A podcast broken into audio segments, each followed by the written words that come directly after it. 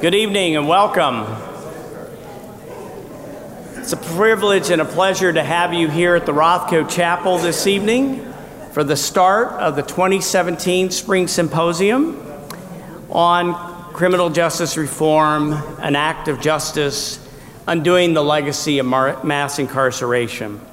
Now, I only have a couple logistical things that I'd like to do uh, this evening. Number one, if you could please silence or turn off your cell phones, that would be great.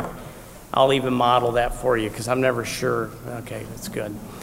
Um, the second thing is we just ask no photography. We uh, post a lot of pictures on our website if you want to get it that way. That would be great. It would be really nice uh, if you would refrain from that too.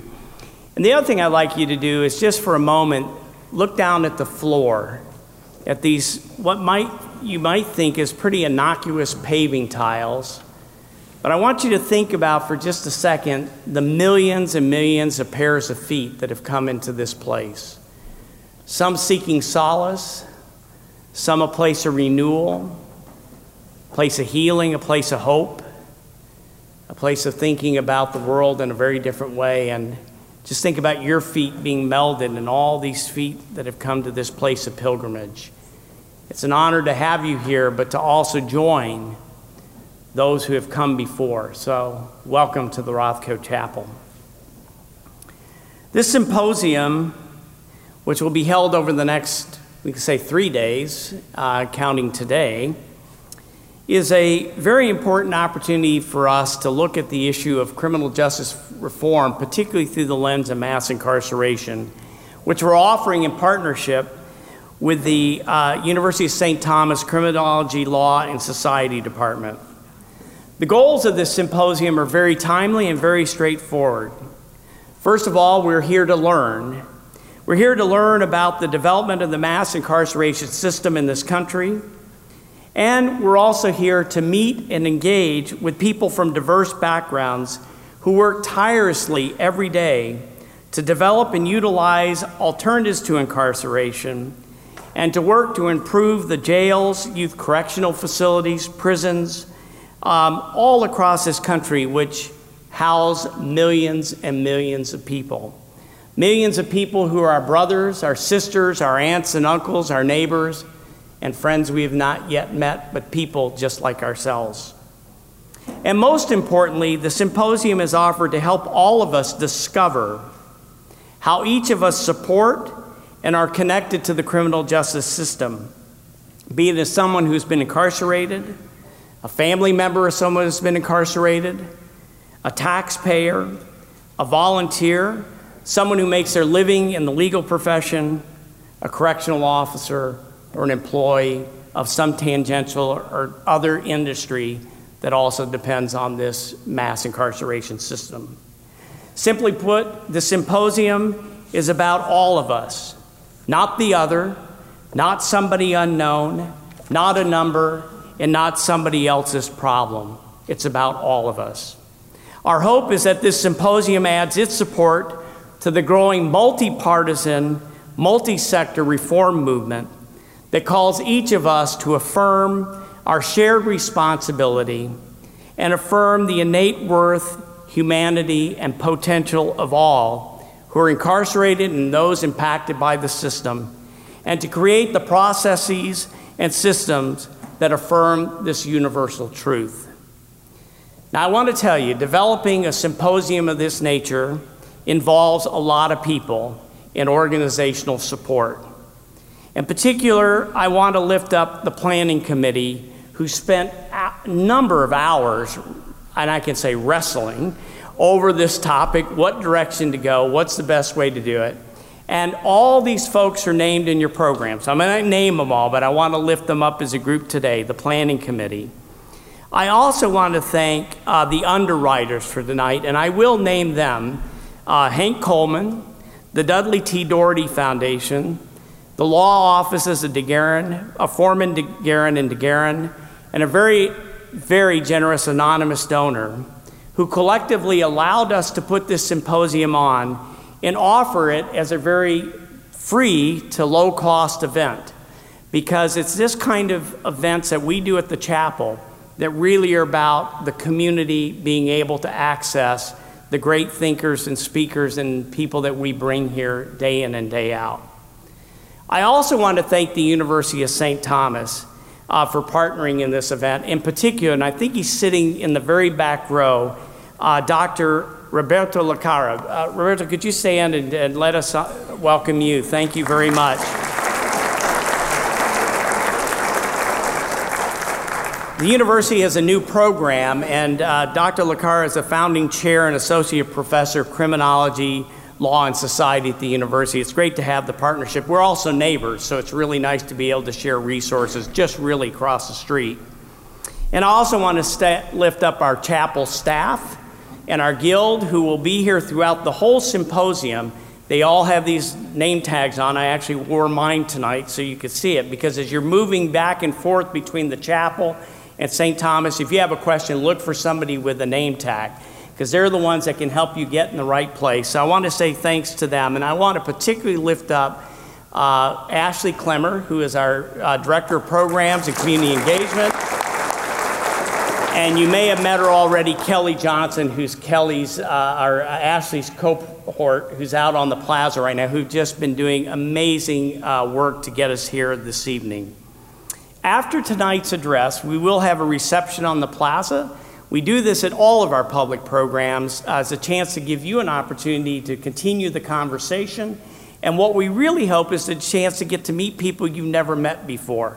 Because what we do with this is we start to gather people with common interests, and you may not even know your neighbor had an interest that you've known for 30 years, much less met somebody new. So it's part of that building of community in our own community. And then at the very end, I'll come back on and kind of give you a sense of what the next couple of days are going to be like as we move forward from this evening. Now, with that done, it's my privilege and pleasure to present to you uh, Audrey M. Audrey is a, uh, a, participant in Writers in the Schools, and it's a group that uh, literally has their offices right around the corner, but somebody who we partner a lot with these days uh, to bring other voices to the issues that we're dealing with. Uh, we were very privileged at uh, Martin Luther King's birthday on January 15th, where we welcomed back the broken obelisk, Barnett Newman's iconic sculpture on the plaza, where we had writers in the school and Houston Youth Poet Laureate that came and brought us the issue we were dealing with through the spoken word. So tonight I want to present to you Audrey M.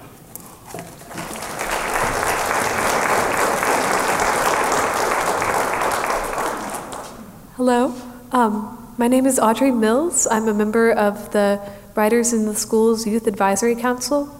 And the poem I'm reading today was written by a student from the Harris County Juvenile Probation Department while participating in WITS creative writing workshops. And the poem was originally published in Brother Sky, which is a collective of male juvenile offenders who were writing while locked up. So this is uh, Silver and Gold by Javier. Can we meet at the bridge? Will you promise to be there? Your eyes are like diamonds, shining in the sun. Raindrops stop, you rise like a flame on the mountaintop. I am like silver, and you are like gold. I am like silver, and you are like gold on the mountaintop. You rise like a flame, and raindrops stop, and clouds drift away. You shine like the sun, your eyes are like diamonds. Will you promise to be there? Can we meet at the bridge? Thank you.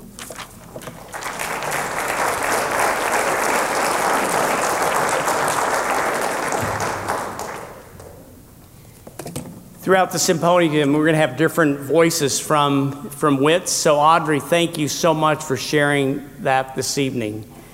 It's now my privilege to present to you this evening Professor Margaret Burnham. Professor Burnham's bio is in the program, so I'm not going to go through all of that, but I had the privilege of spending a little time with her today. And I think what I want to lift up are three words academic, lawyer, and advocate. Those three things just really struck me as we were talking today. And I don't know if she would say this, but what I would say is that her vocation is to help all of us that means all of us, to find and to claim a more expansive understanding of history and the liberation that comes through that, no matter where we come from, no matter what our place is. Because so often, what happens in historical narratives and storytelling, we get a very truncated version of what is real. And what I found today was that ability to say, how does that offer a portal into better understanding about who we are as individuals and who we are as collectives? That is, not rest only in past narrative, but what does that transcend for hope and possibility for the future? So, with that as a background, and then all the stuff that's in the bio, I do want to lift this up though. She is a professor of law and African American Studies at Northeastern School of Law. She's a founder and director of the Northeastern University Civil Rights and Restorative Justice Project, which has compiled the most comprehensive archive on mid 20th century racially motivated murder cases in the United States. Professor Burnham served as a judge in Massachusetts and has participated in human rights missions around the world. In 1993, Nelson Mandela appointed Burnham to an international human rights tribunal investigating violations in South Africa. She received the prestigious Carnegie Fellowship, which is awarded to the nation's preeminent scholars and thinkers. She is a teacher. She is someone who helps young people and students find new possibilities for their future she is someone who tonight will help us get a better grasp and understanding on how in the world did this country become the most incarcerated nation, I believe, in the United States, and where do we go from here? So, Professor Burnham, welcome to the Rothko Chapel.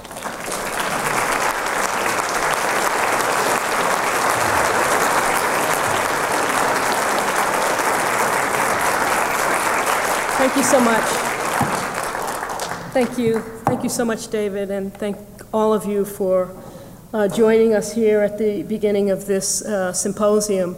I particularly thank uh, the donors and the planners uh, of uh, these uh, next two days, which uh, promise to be uh, stimulating, educative, and challenging. and so it's a great pleasure to share a few words with you to kick off the, these next couple of days.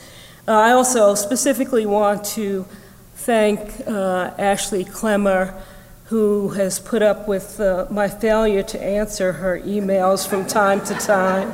Uh, I think she, she, she thought I was uh, just a, a, phantom, but, but here I am, and uh, I'm, I'm so delighted to be here. Um, in Houston. It's my first time in Houston. I've been telling a couple of folks that not my first time in your state. My uh, son in law was in service in uh, San Antonio, so I have touched foot in Texas before. But this is my first time in the best city in Texas, let me put it that way. So I'm really glad to be here. And I'm also glad to be here on such a lovely day. When I return home tomorrow to Boston, I return to a snowstorm. So it's really just wonderful to be here uh, when the weather is um, really um, so, um, so gorgeous.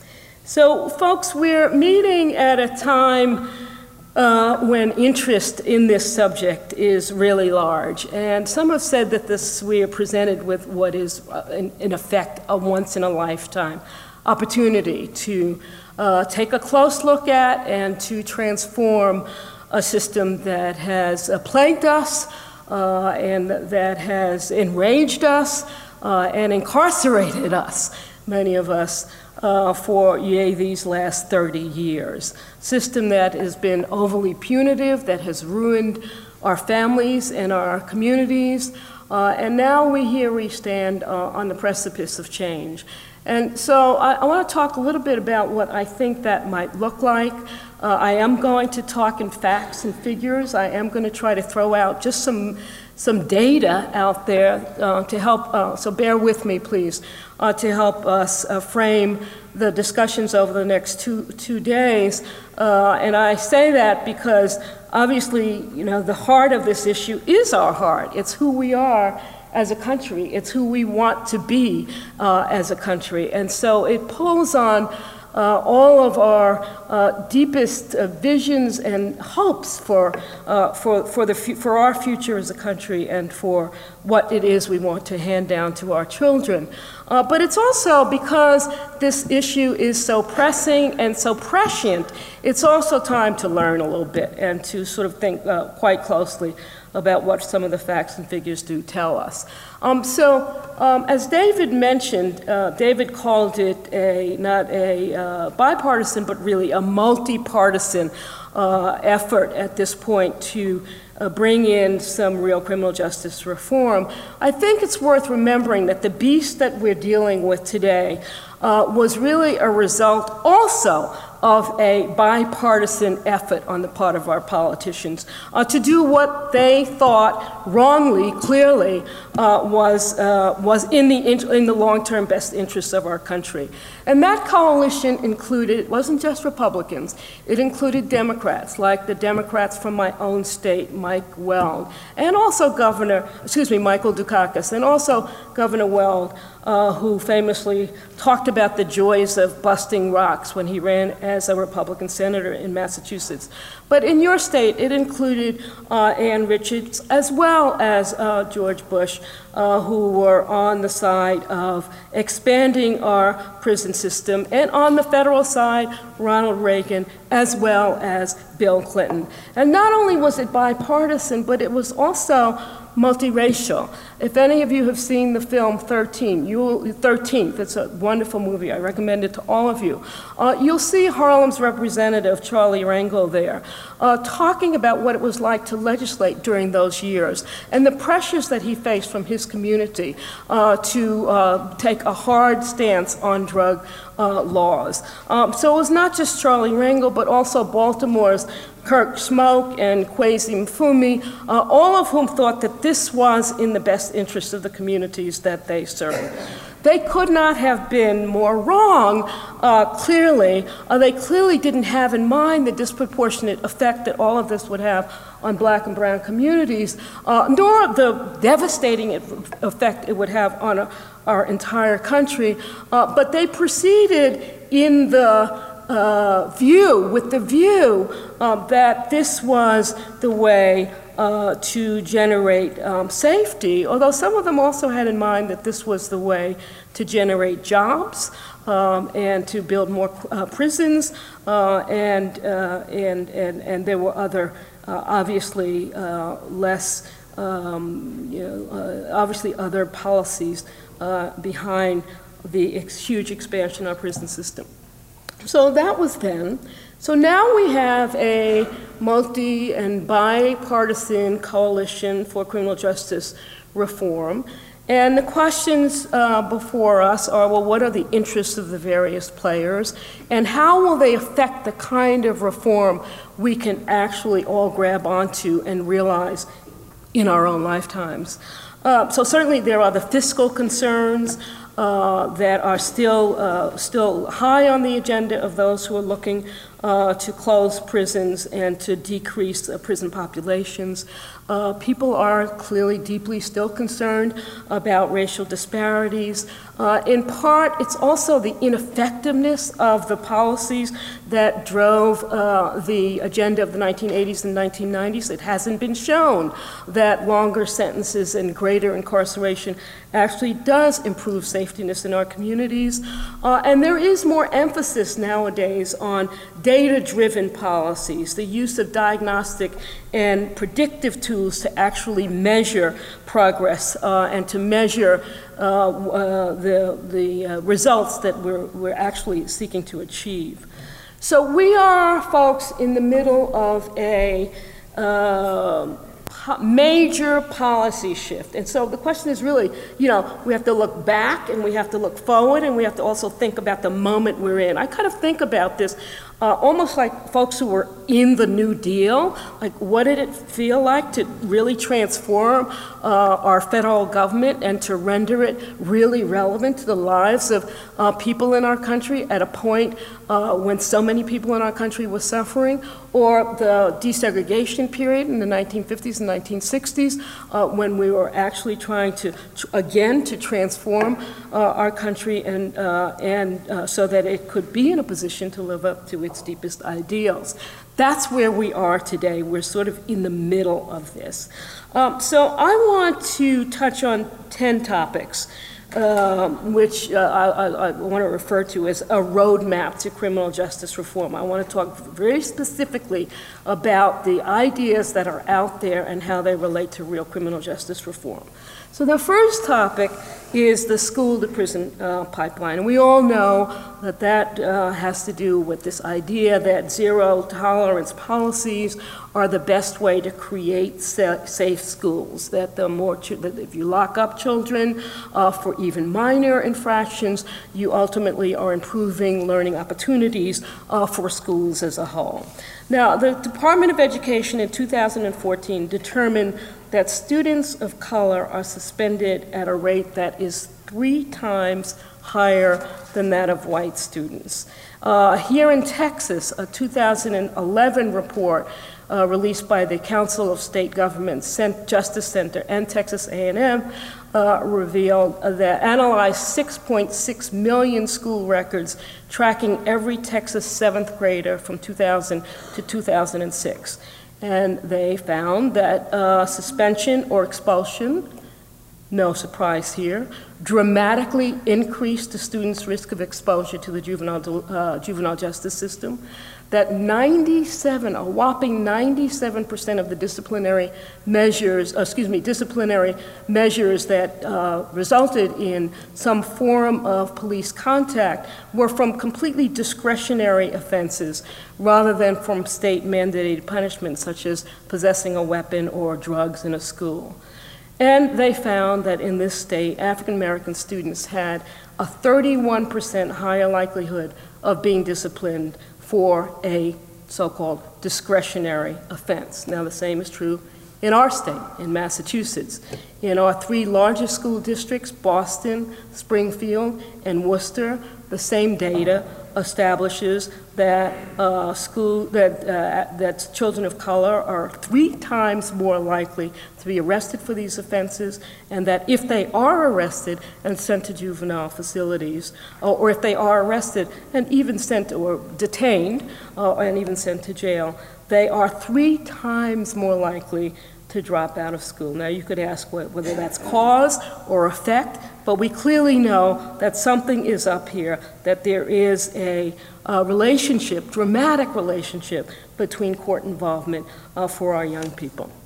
Remedies have been proposed in our, none of them have, are completely effective to date. Uh, these are small incremental measures. They include, for example, providing students with some form of counsel uh, before they are uh, exposed to the juvenile justice system, uh, providing them with students who are facing expulsion with uh, due process rights, uh, and also limiting periods of exclusion to uh, to exclusion from school uh, to a month or two months or three months. Uh, in our state, our governor, Governor De, past Governor, Governor Deval, Patrick signed a bill introducing some of these reforms in order to, uh, in order to affect uh, the school to prison pipeline. So that's issue number one. What do we do about the increasing criminalization of our young people? Second issue community policing. Um, this question involves how we transform our police departments uh, from the warrior model to the a guardian model. Now, the warrior model, uh, criminal justice uh, experts uh, say, comes out of this theory uh, that criminologists apply, criminologists and public policy advocates applied in the 1980s and 1990s, the so-called broken windows theory. Uh, that is to say that when police crack down on small, petty crimes, it fosters an attitude of order and it encourages uh, people uh, to behave properly uh, rather than to uh, break the law. Um, so uh, that's the theory. Uh, it's most prominently represented in New York's stop and frisk policy that was declared unconstitutional by a federal court in New York a few years ago. On the opposite side of this model, um, the, um, the guardian, the, excuse me, warrior model is this idea that the job of the police is to train and protect rather than to conquer and to control. And many departments are developing this uh, new model. It's going to take a long time to change police culture, uh, but it is essential if at the end of the day we're going to have a new uh, criminal justice, a reformed criminal justice system. Uh, the final report of President Obama's 2015 presidential task force adopted recommendations that, uh, that, that mirrored this guardian model of policing by calling for proactive uh, public, uh, proactively promoting public trust, in, uh, initiating positive non-enforcement activities to engage communities, uh, and uh, I know that in this state, certainly, uh, your former um, Dallas Police Chief, David Brown, um, certainly reflected this idea that the perspective and objective of policing Uh, was to partner with communities uh, rather than to uh, come in and impose a force from the outside. So that's the third point was the second point. Here's my third point. Not only do we have to change police culture, but we also have to uh, continue to build on the message emerging from the Black Lives Movement that we need to effectively, it is the job of civilians to effectively police the police.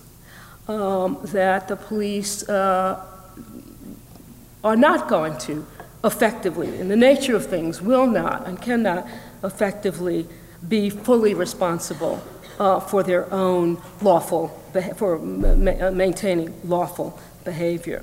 So civil oversight has the potential to create reform in this area, and I want to talk specifically about uh, a number of uh, initiatives that go in that direction. Uh, first of all, uh, transparency. Many jurisdictions have adopted legislation requiring uh, police departments to report to someone, in most states it's the Attorney General, whenever anyone is shot. Now, it's crazy to think that, you know, that, that what? You can shoot someone and, uh, and keep it within your department? But that is the rule in most, uh, most jurisdictions in the United States. Uh, so that in and of itself will increase transparency. Body cams, obviously, another form of transparency, allowing uh, civilian groups like court watch programs, uh, block uh, programs um, to do their work without undue police interference in their work. Uh, and also, uh, and this is particularly important, making available to the public, but perhaps even more importantly, to prosecutors, information about police misconduct. Uh, I'm aware of a case here in um, Texas, the Carlos Flores case. Uh, Carlos Flores was charged with assault on a police officer, and he pleaded no to that. Uh, so you think, okay, you know, some responsibility somewhere, had to be some responsibility somewhere. Um, but it turns out uh, that the police officer had in fact beaten Carlos Flores uh, and uh, been disciplined for it. However, the prosecutor in San Antonio knew nothing about the police assault on Flores, that it was the police officer who assaulted Flores and not the other way around.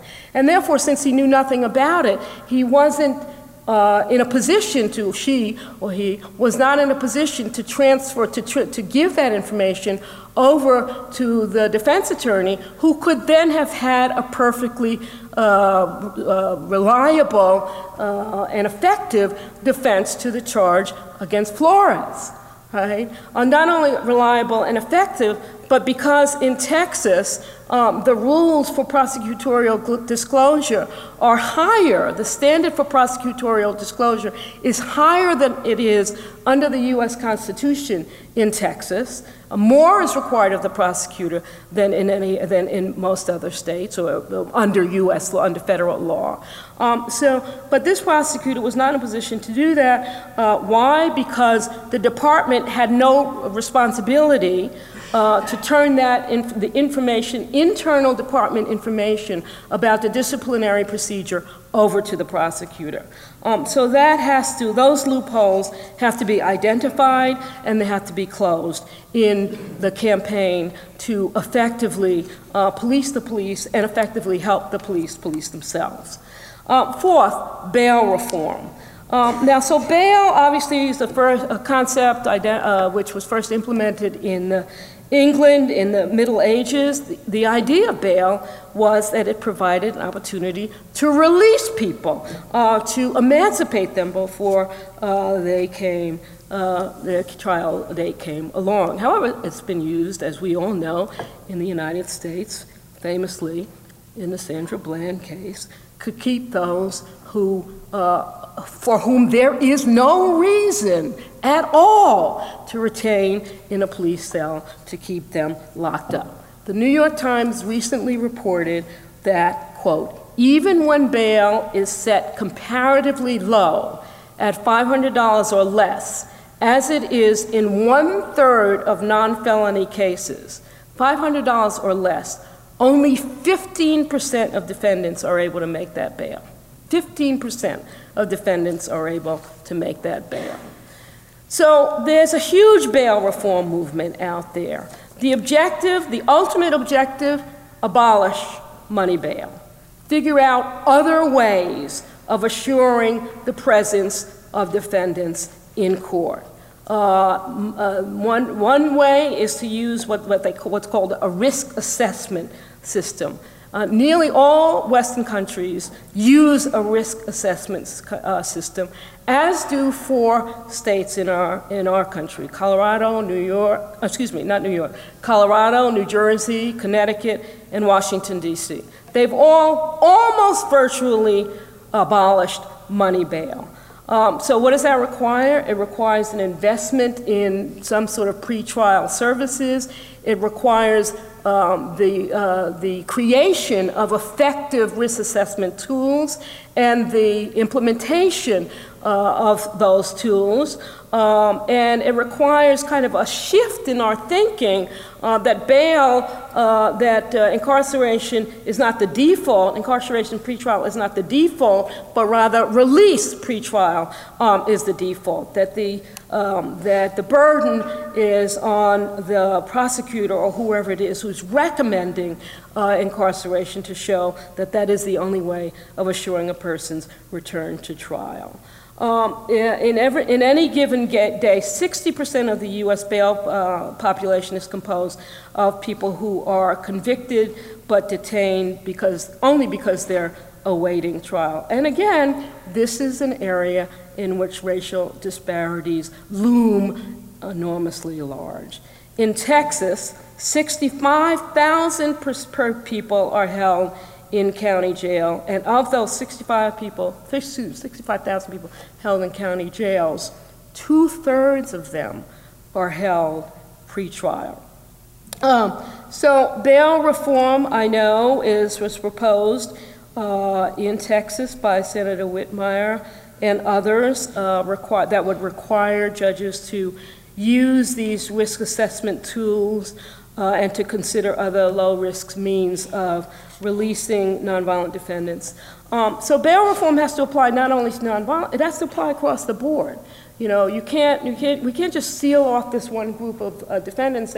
All you other folks, we're going with the old system. You get locked up, you get long terms, you get um, uh, uh, life without parole. All of that is for those of you whom are violent. Everybody else, you get our new system. That can't be. We can, we're not to, we, we, we won't change anything by doing that. Um, also, I want to recommend to those of you who are not aware of it, and I'm sure everybody in here is, the Sandra Bland Act, which was proposed recently by your Representative Garnet, uh, Garnet Coleman, uh, which includes lots of wonderful provisions that would transform um, the reality that faced Sandra Bland, uh, but that also includes important provisions on bail reform. Uh, fifth, eyewitness identification. Our Innocence Project uh, estimates that faulty eyewitness identification is the contributing factor to more than 70 convictions, excuse me, that more than 70 convic- 70% of convictions that have been overturned uh, have been overturned on the basis of faulty eyewitness identification. 70% of those convictions overturned based on DNA are the result of faulty eyewitness identification. So, faulty eyewitness identification implicates a whole set of uh, practices, including bad police practices, contamin- contaminated memory, suggestive photo IDs, you name it. So, again, there are lots of reform measures in this area, and some of them are coming out of Texas, some are coming out of my home state in Massachusetts. In 2001, Texas passed a law enabling inmates to request DNA testing uh, to determine whether their convictions were sound, and obviously the DNA helps to determine uh, whether or not there's been uh, a, a, faulty uh, eyewitness identification. Uh, requiring police departments to uh, have written policies and guidelines with respect to lineups and eyewitness identifications. Every department should be required, should be some standard, every department should follow that standard. In our own jurisdiction in Massachusetts, it's the judiciary, not the legislature, that has been the leading voice on uh, trans- transforming eyewitness, uh, improving eyewitness identifications. Uh, in uh, last year, our Supreme Judicial Court ruled that scientific principles have to be introduced in jury instructions whenever a defendant's identification is at stake. In other words, the jurors have to be told, look, uh, there are uh, factors that can contribute to faulty identifications that have nothing to do with the uh, frame of mind uh, or the disposition or the goodwill or the honesty of the identifier. Uh, but these are psychological factors that jurors need to be educated about uh, before they return convictions that are based either solely or mostly on eyewitness identification. Certainty does not correlate with accuracy in identification. We know that uh, due in large part uh, or in, in a good measure to the work of the Innocence Project, and that needs to be, uh, that is a key uh, area for reform. Okay, sixth, let's think about who's locked up and how we decarcerate. As David said, and as we all know, famously know now, we have the highest incarceration rate in the world. Uh, and we, right here, sitting right here in Houston, are at the epicenter of the incarceration disaster globally. In Texas, in Louisiana, in Arkansas, Arizona, these are the states that incarcerate, uh, the, that have the highest incarceration uh, rates. And of course, we also know um, that these rates disproportionately affect uh, people of color African Americans, Hispanics, people of Hispanic, Hispanic origin, and I want to talk about that at the end. Um, so, um, so um, uh, Texas, you know, depending on how you count, is either uh, fifth or sixth after Louisiana, Oklahoma, Alabama, Mississippi, Arizona, Arkansas. I'm sorry, seventh. Let me give you seven guys. Okay, um, so uh, seventh, with an incarceration uh, rate of uh, 568 prisoners per 100,000 people. The U.S. average is 500 per 100,000 people. So Texas is, you know, at the top at the top of the scale um, there. Uh, again, it's not just incarceration; it's also obviously the growth of private prisons that is contributing uh, to this high incarceration rate. Uh, and uh, this is a disputed figure, but I'm going to throw it out there anyway. Scholars dispute the import of this. The Brennan Center has said that 39% of state and federal prisoners are locked up without a public safety rationale. Now, that's what you have to parse through. What do you mean without a public safety rationale? Um, because uh, the more we rely on this idea that uh, the only people, uh, that, there are way too many people who don't deserve to be in prison because they are only guilty of um, non threatening offenses, um, the more we challenge what our ultimate goal is with respect uh, to decarceration. Right, so um, there is some uh, scholars, as I say, do uh, tease out that question of uh, you know who's actually in prison and uh, can we achieve effective decarceration by simply opening the prison doors to those who are only accused of um, offenses uh, for which there is no, as the Brennan Center says, public safety rationale. That would be drug cases, I assume. So now the good news is that these, these are changing, that, de, that, that, that, decarceration is in fact happening, um, that uh, it's happening here in Texas. Uh, the rate of incarceration fell uh, by 17% from 2005 to 2017. The juvenile incarceration rate fell, dropped by almost three fourths. Um, it's also true that in Texas, the crime rate fell by 27%. So you have decarceration at 17% and the crime rate dropping at 27%. There's still that gap. It's true that, he, that Texas, like many other states, have expanded drug and mental health programs in order to facilitate the process of decarceration.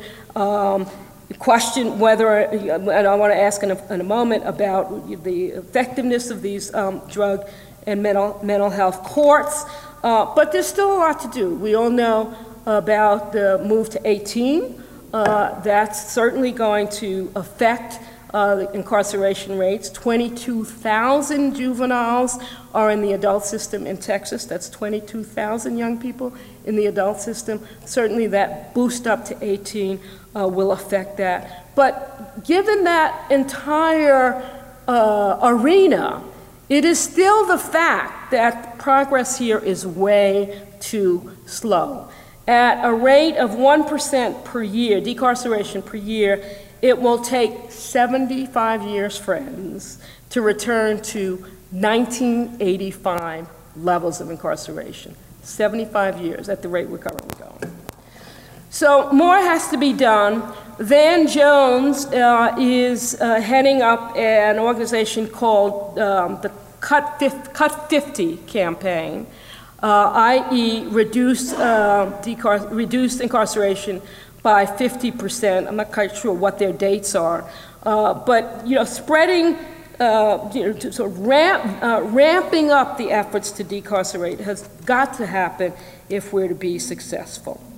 Um, number um, seven, minimum, manda- minimum mandatory sentences. Obviously, we know that these were uh, related to the so called war on drugs um, and um, that they have proven um, to be ineffective.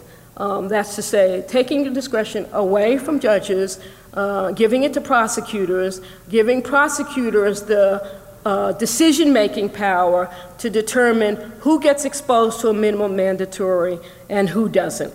Uh, and that improves the leverage a prosecutor has, obviously, because the prosecutor can say, plead to a lesser, or you're going to go to trial on the greater charge, uh, or, and, uh, and be exposed to a minimum mandatory. So, to the extent that it gives prosecutors leverage, they're very reluctant to let go of it.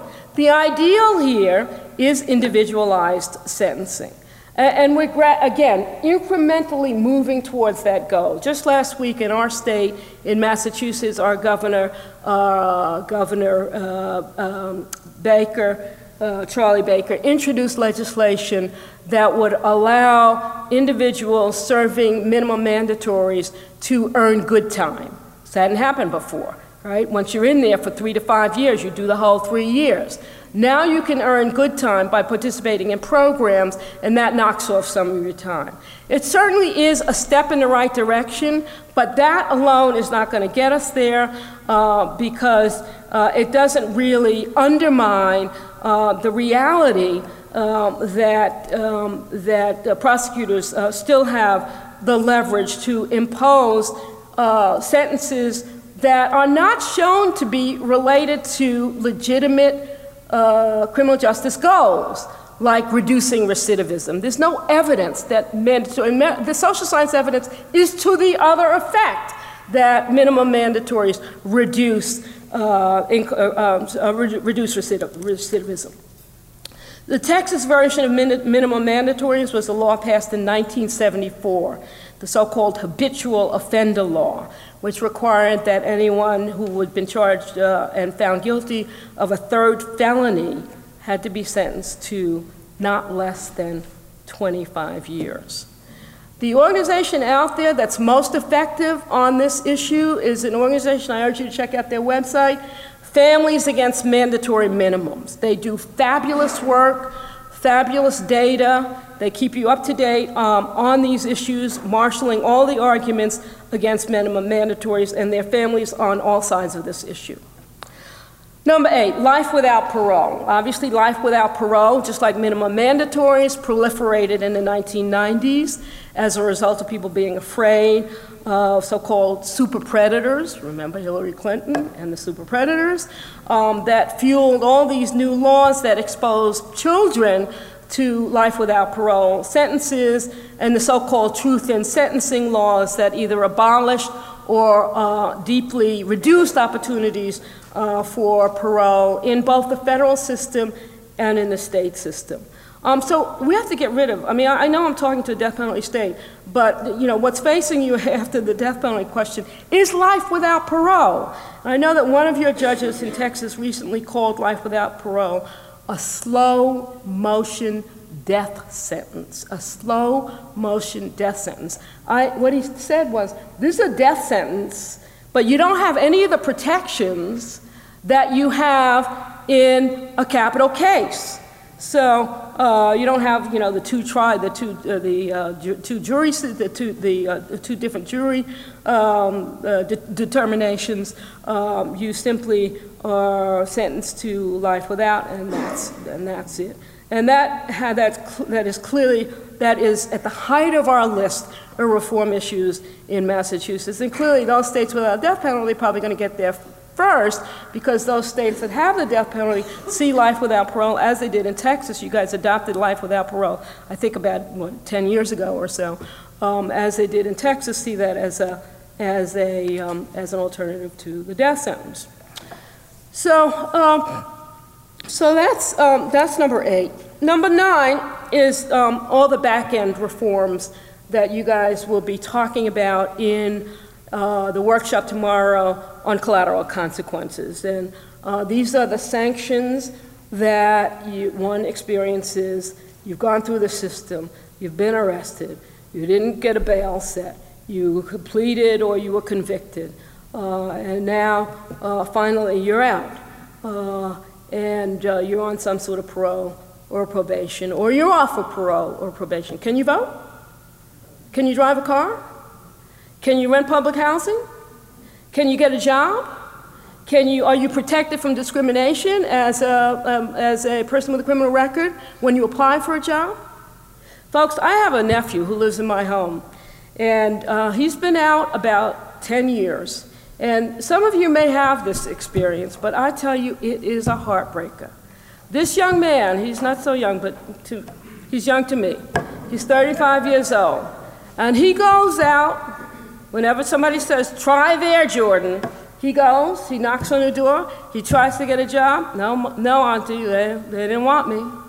And, uh, and he's talented, he's skilled, he's done his time. Hard time, not easy time. He did hard time, okay? Now, whether I thought, you know, whether I wanted to say to my nephew, why do you want to do that? Don't get in trouble, stay out of trouble. Or your cousin stay out of trouble, why can't you stay out of trouble, right? Okay, those are finished. This guy did everything he had to do. And I have to watch him every day think about how am I going to get a job? How am I going to hold a job? How am I going to get out of my aunt's house and live an independent life? Why is this scarring me for the next 50 years? That's wrong, folks. That is wrong. That is wrong. We have to fix that.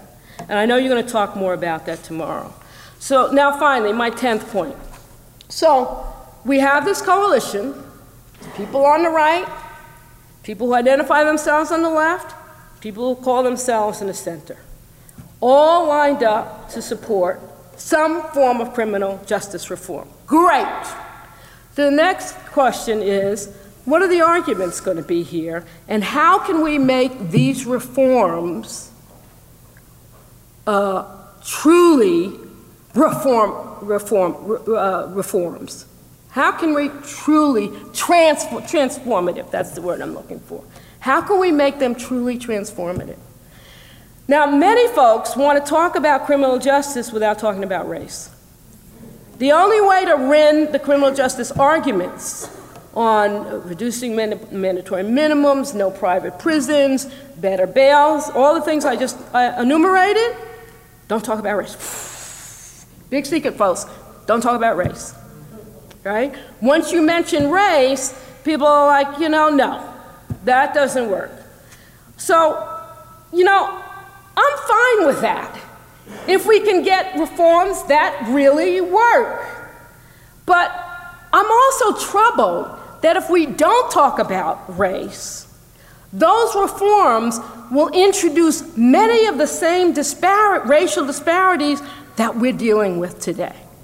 So we need to know what, uh, what, what causes those racial disparities. When we have our conversations with our neighbors, right, we need to know what's causing these racial disparities and how can we address them. So let me just say a few words about I know she's going to flash that five minute sign in a second. And I am almost done. I promise you guys. You guys have been really patient. So, first of all, uh, the disparities are huge. In part, they're caused by greater offending rates. What are the greater offending rates attributable to? In part, they're attributable to higher levels of concentrated poverty, structural issues. Uh, the offending rates are, uh, are higher for non whites than for whites.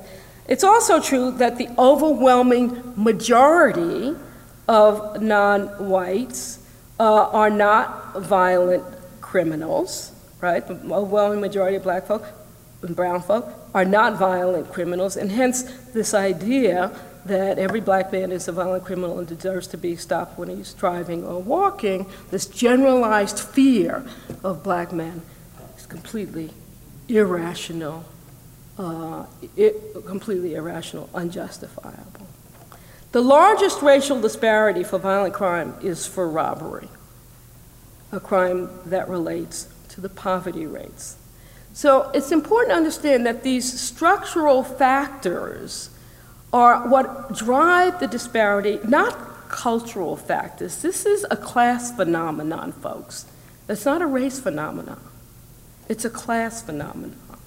It's that wealth gap uh, that is uh, driving uh, the part of the disparity. It's also true that poverty co- both correlates with high increased crime rates, and that, and this is, this is the double whammy, Incarceration is a major factor in income inequality.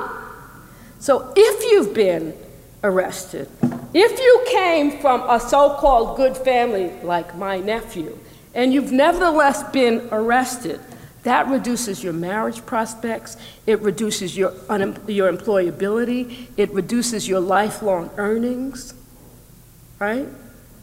Uh, it mires you in poverty that then recycles. But for the incarceration rate in our country, the nation's poverty rate would be approximately 20% lower than it is today. 20% lower than it is today. So that's one thing, the structural factors. The second thing is that poor neighborhoods lack access to the resources we all need to build communities.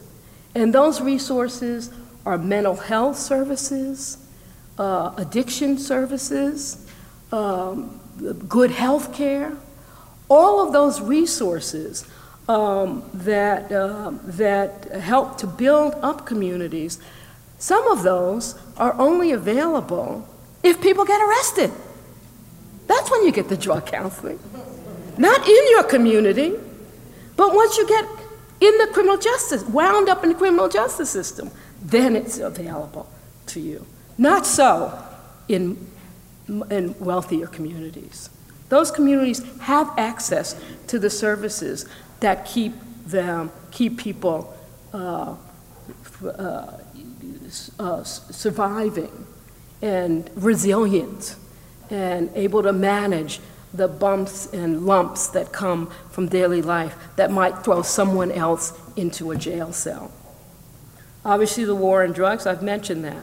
We all know about the disparate sentencing. That's part of the racial disparities. That's well known now, uh, internationally, the crack cocaine dispar dis, uh, disparity. But it's not just the war on drugs that increased um, the exposure uh, and the risks to African Americans and, uh, and, and Hispanic communities um, to incarceration. It's also that there's drugs, we, there's drugs everywhere, but in those communities, in our communities, that stuff was going on in the street. Not in, you weren't selling drugs from your house, you're selling them on the street. And that meant greater exposure and greater arrests. And also, those markets were located, in intentionally located in those communities. So that's another reason. And then, and then, then finally, just plain bias. There's all the science out there on bias. Some of it is um, overt, but a lot of it, folks, I was on the bench. And a lot of this, and many of you are decision makers. And what we now know is that biases are ever present in our decision making. They're just there. That's how the human mind functions, right? They did uh, a test of umpires in uh, Major League Baseball and found out that the umps who, uh, that umps favored their own racial group. This is like across the races. The black umps favored the black players, the white umps favored the white players. So that's just our reality. That's a reality that we have to live with. I'm not saying that to take anyone off the hook for biases that are overt and need to be corrected. All I'm saying is that bias inserts itself into decision making by police officers, by judges, by probation officers, and by people in, uh, who are working um, in our prisons. And that too is a cause of the disparities. So the question then is how do we reduce these disparities? And I think I've given you a long laundry list of possibilities of ways to reduce these disparities, including these risk assessment tools. So let me conclude. Getting a thumbs up on that one. okay, folks. So uh, here in Texas, um, Mark Gonzalez was elected to be district attorney. Uh, how do you pronounce the name of his county? New, New, Nuez County? Hmm? Okay, thank you. Nueces County. All right, and so this guy has uh, tattooed on his chest the sign, he's a former uh, public defender, has tattooed on his chest the sign, not guilty. All right, does that mean he's going to open the jailhouse doors? No. What it means is that he and the 10 or 11 other district attorneys who won, while he shall not be named, also won in November, right, uh, in Washington, um, that those, um, those district attorneys uh, committed to changing the culture in their offices and with the police with whom they deal. And that has to happen. Prosecutors have enormous power. That's a black box. We haven't really looked at that box. We haven't tapped that box to figure out how what decision making goes on there that has affected, has created this monster that we're talking about. And so, with these new, this new effort to uh, to uh, require criminal justice reform tests for prosecutors who are running for office, see where you stand on those issues, change will come. This is a local issue. What's going on in Washington crazy as it seems from day to day, and I'm a news junkie, I watch every day. I turn on every day to see what happened, right? Uh, but crazy as that um, might seem, or unseemly as it might seem, uh, let me just say that these issues are going to be solved at the state and the local level. That's where criminal justice work takes place. That's where the laws get made, uh, and that's where the laws and practices can change. So we're at a um, at a we have as I, I opened with this, I'm going to close with it, uh, an enormous opportunity, challenge, um, and um, yeah, challenge. Let me leave it at that word challenge. So I, like to close with a word of I can't sing with a damn. one kind favor I ask of you. One kind favor I ask of you. One kind favor I ask of you. Please see that my grave is kept clean. Thank you very much.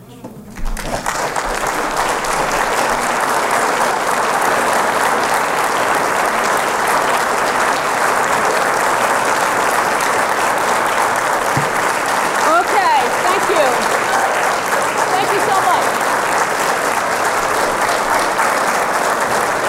Do we have time? Ashley, where are you? Do we have time?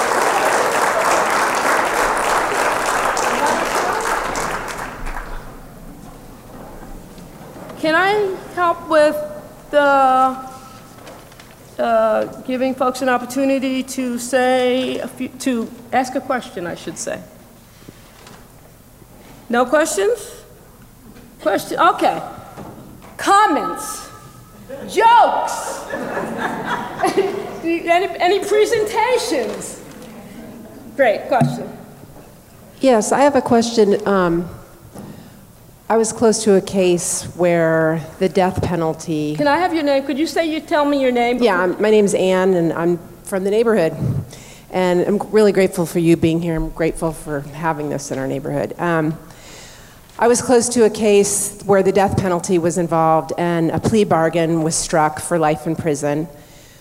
My question about the death penalty is I don't think, as long as it exists, it gives the defendant a shot at, if it's hanging there, and in a state like Texas, which is likely to go for it, where you have juries that are predisposed, you really don't have a fair shot in trial. Um, especially, you know, if you've got a case that's more difficult. And as a result, you really don't have the freedoms we all, or the, the right we all should have to a fair and just trial. And so it even, even if it exists, it creates this conundrum for people. And I wonder if there's anybody talking about that as a reason to get rid of the death penalty. I think lots of people are talking about it. Uh, it's one of the fundamental arguments uh, against the death penalty is that it uh, has a corrupting, uh, cancerous influence on the whole criminal justice system. Uh, that when you've got the death, that, that, that you can do all these other reforms, but as long as you have the death penalty kind of hovering over a system like that, and also a death penalty that, uh, in our experience, in our country, can, will never be implemented in a way that is not um, influenced by racial bias. Never, never be. Uh, not in my lifetime. Uh, influenced uh, or implemented in a non racially biased way. And since that's true, it will always have an element of unconstitutionality. There's no way to erase that from the death penalty. Uh, and that's proven by experience, by a series of cases that look at the death penalty. So, um, so it is an argument uh, that goes to sort of the fundamental questions that we're looking at this weekend, which is, you know, how do we transform this system, right? Uh, let me also say this, Anne, right? Let me also say this.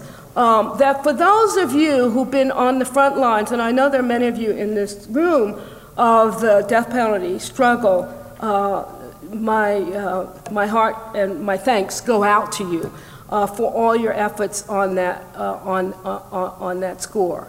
I think it's also true um, that we can't let that, as important as it is, uh, we can't let that struggle on the death penalty issue overwhelm our need to try to make progress on some of these other issues as well, right? Um, so, uh, you know, there are people who have devoted their lives, and I know many of them, and some of you may be in this room, have devoted 20, 30, 40 years um, to, this, to this death penalty uh, fight.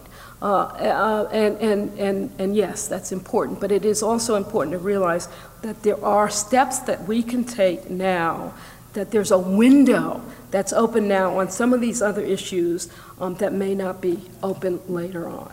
And we just have to step in there. We have to step into that space, we have to claim that space, and we have to really understand that in claiming that space, that will percolate up and it will affect attitudes about criminal justice and the, per, and the whole the raison d'etre for redemption, right, uh, which will affect the death penalty uh, discussion more broadly.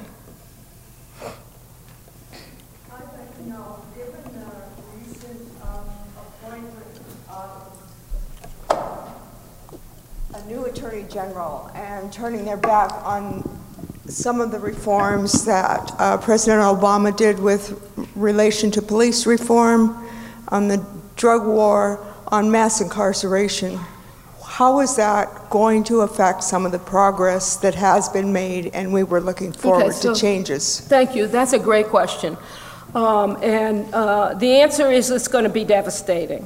Uh, you know, that wasn't part of my speech because it is going to be devastating. but uh, but uh, you have in Sessions an attorney general who, as senator, voted against um, the Senate reform, criminal reform bill that was pending last year. Uh, you have, you know, in Sessions a, uh, let me just give you one example. Uh, uh President Obama's Justice Department uh, used the law, uh, a 1990s era law, to investigate police departments that had uh, patterns and practices of misconduct. Departments like Ferguson, Chicago, um, uh, Balt- yeah, Baltimore, exactly. And these, um, these DOJ, uh, Civil Rights Division investigations uh, went in enormous depth into the practices in these departments. And made an effort, either through court or through consent decrees, to hold them accountable to constitutional norms. Uh, that's done. That's over, right? And, and we only had, we had maybe six years of that. It was like about six years, uh, two years into his um, administration before um, Obama's Justice Department really, um, Holder and um, the, the um, Lynch, right, got into that work, they did a bang up job. And not only, you know, and, and again, that percolates down because once they show, and they, and it the Justice Department, nobody else could do that. No independent group, no college students, no, you know, independent researcher could get that data. You had to get that data because you had the power to subpoena it. That's done. That's over. So, um, and if you look at their website, you'll see that all the stuff that Loretta Lynch and uh, Eric Holder did that they were so proud of, finished, right? Um, Voting Rights Act. So, the, so, the, so this, is, this is devastating. This is real, it's serious. Uh, it will undo uh, years of progress on the federal level. Uh, and it is also the reason we have to renew our efforts in our location, in our localities, in our states, in our, in our cities, and in our states. That has to happen. Not to say we, we you know, don't do no pressure in Washington anymore, uh, but we do have to realize um, that, uh, that the action, serious um, and measurable action is going to happen at the local level. It's not going to happen in Washington anymore. First of all, you sang very well. My question is you were advocating for more control in the hands of prosecutors. But if your advancement is contingent on how many convictions you can get, how does that make sense? And uh, what about maybe getting rid of the immunity that prosecutors have to a certain degree? Eliminating immunity? Yes. Prosecutorial immunity? Yes, ma'am. Okay, so on your first question, uh, I'm sorry, I didn't get your name. Joe. Joe's first question was uh, prosecutors get to advance in their offices and become uh, senior prosecutors and then become people who can run for district attorney and then run for other political office because of the notches on their belt, right? It's about wins and losses. That's really what it's about. Uh, that, that can change. That culture can change. Uh, and it is different in other countries uh, where uh, there are other measures of prosecutorial success uh, beyond wins and losses. Um, the, you know, how, and, and, we have to figure out what those might be. Whether or not you recommended uh, what, what is objectively a fair resolution of the case has to be, um, you know, uh, some measure. Uh, I have a colleague, his name is Dan Medwed, who studies um, this question and who writes about the need to introduce new, uh, new, new ways of determining whether a prosecutor is actually uh, uh, ultimately successful. That's going to take, that's a long, a, a, long road, but we have to begin to walk it. Um, your second question was about prosecutorial immunity. And this is an area, too, in which um, uh, developments in Texas loom uh, quite large because of a United States Supreme Court case um, in which a prosecutor failed to turn over Brady material and a man spent most of his life in jail as a result of it. Um, so, um, so in that case, the prosecutor was sued. I can't remember what the result actually. Shouldn't have said that. but um, in any event, prosecutors deserve some immunity for some um, activities. Uh, they deserve and need some immunity because they are officers of the court with important decision making functions and they have to have some protection and some degree of confidentiality for decisions they make. But prosecutorial immunity is, I think, uh, more, broad, more broad than it should be, and it does interfere with our ability um, to reach prosecutors who are uh, responsible for what I would call gross violations of constitutional rights. So, you know, figuring out what that standard should be. Uh, maybe it shouldn't be every constitutional violation. Maybe there should be some gross violation standard that overrules the general uh, principle of prosecutorial immunity. Good evening. My name is Lorenza Lombana. Can you Hi speak there. up? I'm sorry. Yes, sorry about that.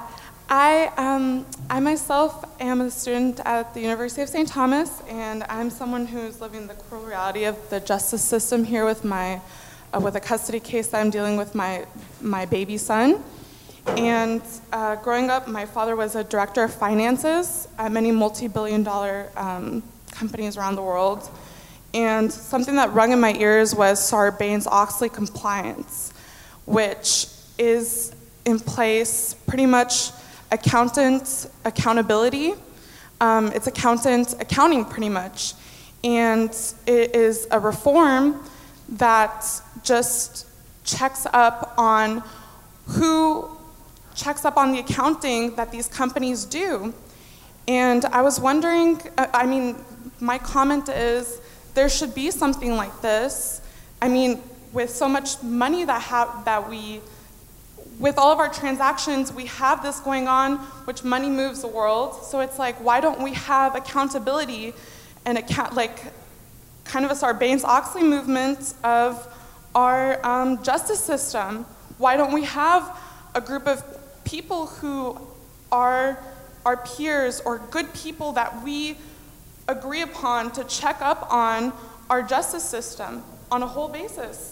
It can, it should go, I mean, personally, just as a student, I'm, I'm nobody, but that's just my opinion. I think that somebody, that there should be a group, I mean, not a group of elders, but people who check up on these people um, on a popular consensus. Thank you. Is there a parallel in the criminal justice world on Sarbanes-Oxley? This, um, Money in the system. This, this reform came about after Enron happened. Um, account, like, because so many accountants were. I understand. I get your point. I take your point. I, I take your point. Um, first of all, let me just say that um, actually, you know, check up on these people. So, you know, language is important here.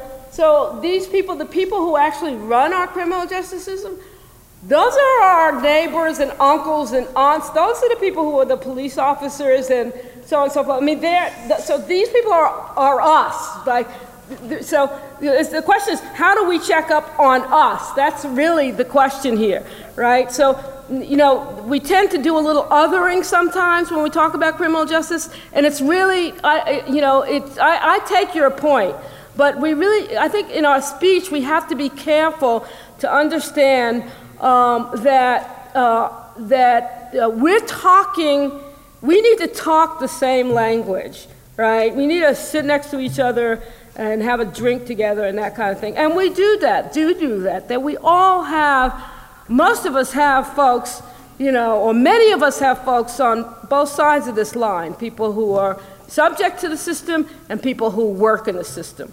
So, in, in terms of, uh, in terms of um, Sarbanes-Oxley and uh, effective measures of control, uh, I, I, think I've tried to describe some that I think could be put in place.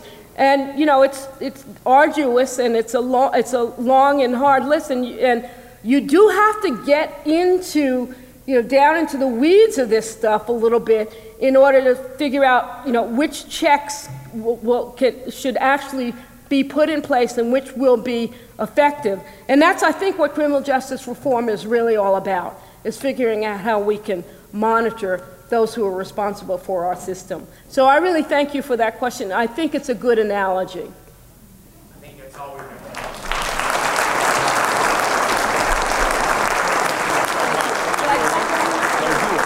Let me do a little housekeeping and then we'll go outside.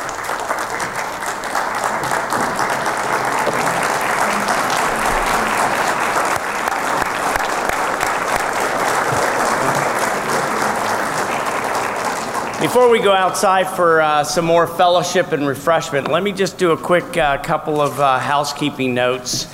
Uh, before I do that, though, Professor Burnham, I want to just say one thing that's really stuck in my mind that you said tonight, and it's really this sense of perpetual punishment. Your story about your nephew really resonates, and I think that for people of ethics, people of faith, people of goodwill, I wonder about that sense of we're very different in this country. You didn't mention it. There are other countries that once you do your time and you've gone through that process, your record basically is purged, it's gone. For some reason, so often we have this sense of perpetual punishment that never ends. And I was in Oregon before I came back to Texas, and big movement there on ban the box, for example, on your on your job applications. Uh, that box that says "Have you ever been convicted?" is not on the on the application anymore. That will come up. It's not to say it won't come up, but it becomes a point of discussion when you're in the interview where you get actually a chance to describe what might have happened 20 years ago on a minor offense. But otherwise, you're automatically precluded from further on. So I really appreciate that. The second thing I want to say really ties to the next two days. You did a beautiful job to set us up uh, for what's going to come forward. What we'll be doing tomorrow, we'll start. Uh, uh, we'll have continental breakfast for those who want to gather early at 8:15 in the morning. I'm sure it's going to be a great morning here. It's beautiful to be here first thing. Uh, you know, get away from the cacophony of the city and come have some refreshments, some coffee, and some breakfast. A chance to get together, and then at 9 o'clock, we'll begin the program. We have a full day tomorrow and then into Saturday where we really start diving deeper into the mechanics of what Professor Burnham laid out. So some of your questions, we'll get we'll hear firsthand how this works in real time. The other thing we're going to do is really listen to stories. Uh, people who are working in the system, people who have been affected by the system. And I think that's part of what you said at the end is creating that space for dialogue, for listening, and for sharing back and forth to get that sense of what can I do as an individual, what could you do as a university, what you could do in your Kiwanis club, your congregation, what could we do to help uh, make a positive difference. So with that, I just want to say thank you all for being here tonight. I would just ask if you could exit through the center rows and we'll go out, uh, go out for uh, more discussion. Ashley, is there anything else that I need to say? I see a hand over here. Quick question. Um, I know that you have a video camera going. Will this be able to be accessible on, on the internet or on your website? Yes, it takes about a few weeks, but it will be up on the Rothko Chapel website. That's in our program. And uh, let me see if there's any other housekeeping business for the evening. I don't think so, but you can catch one of us with our name tags if you have a question. We'll see you out on the plaza. Have a great evening. Thanks for coming.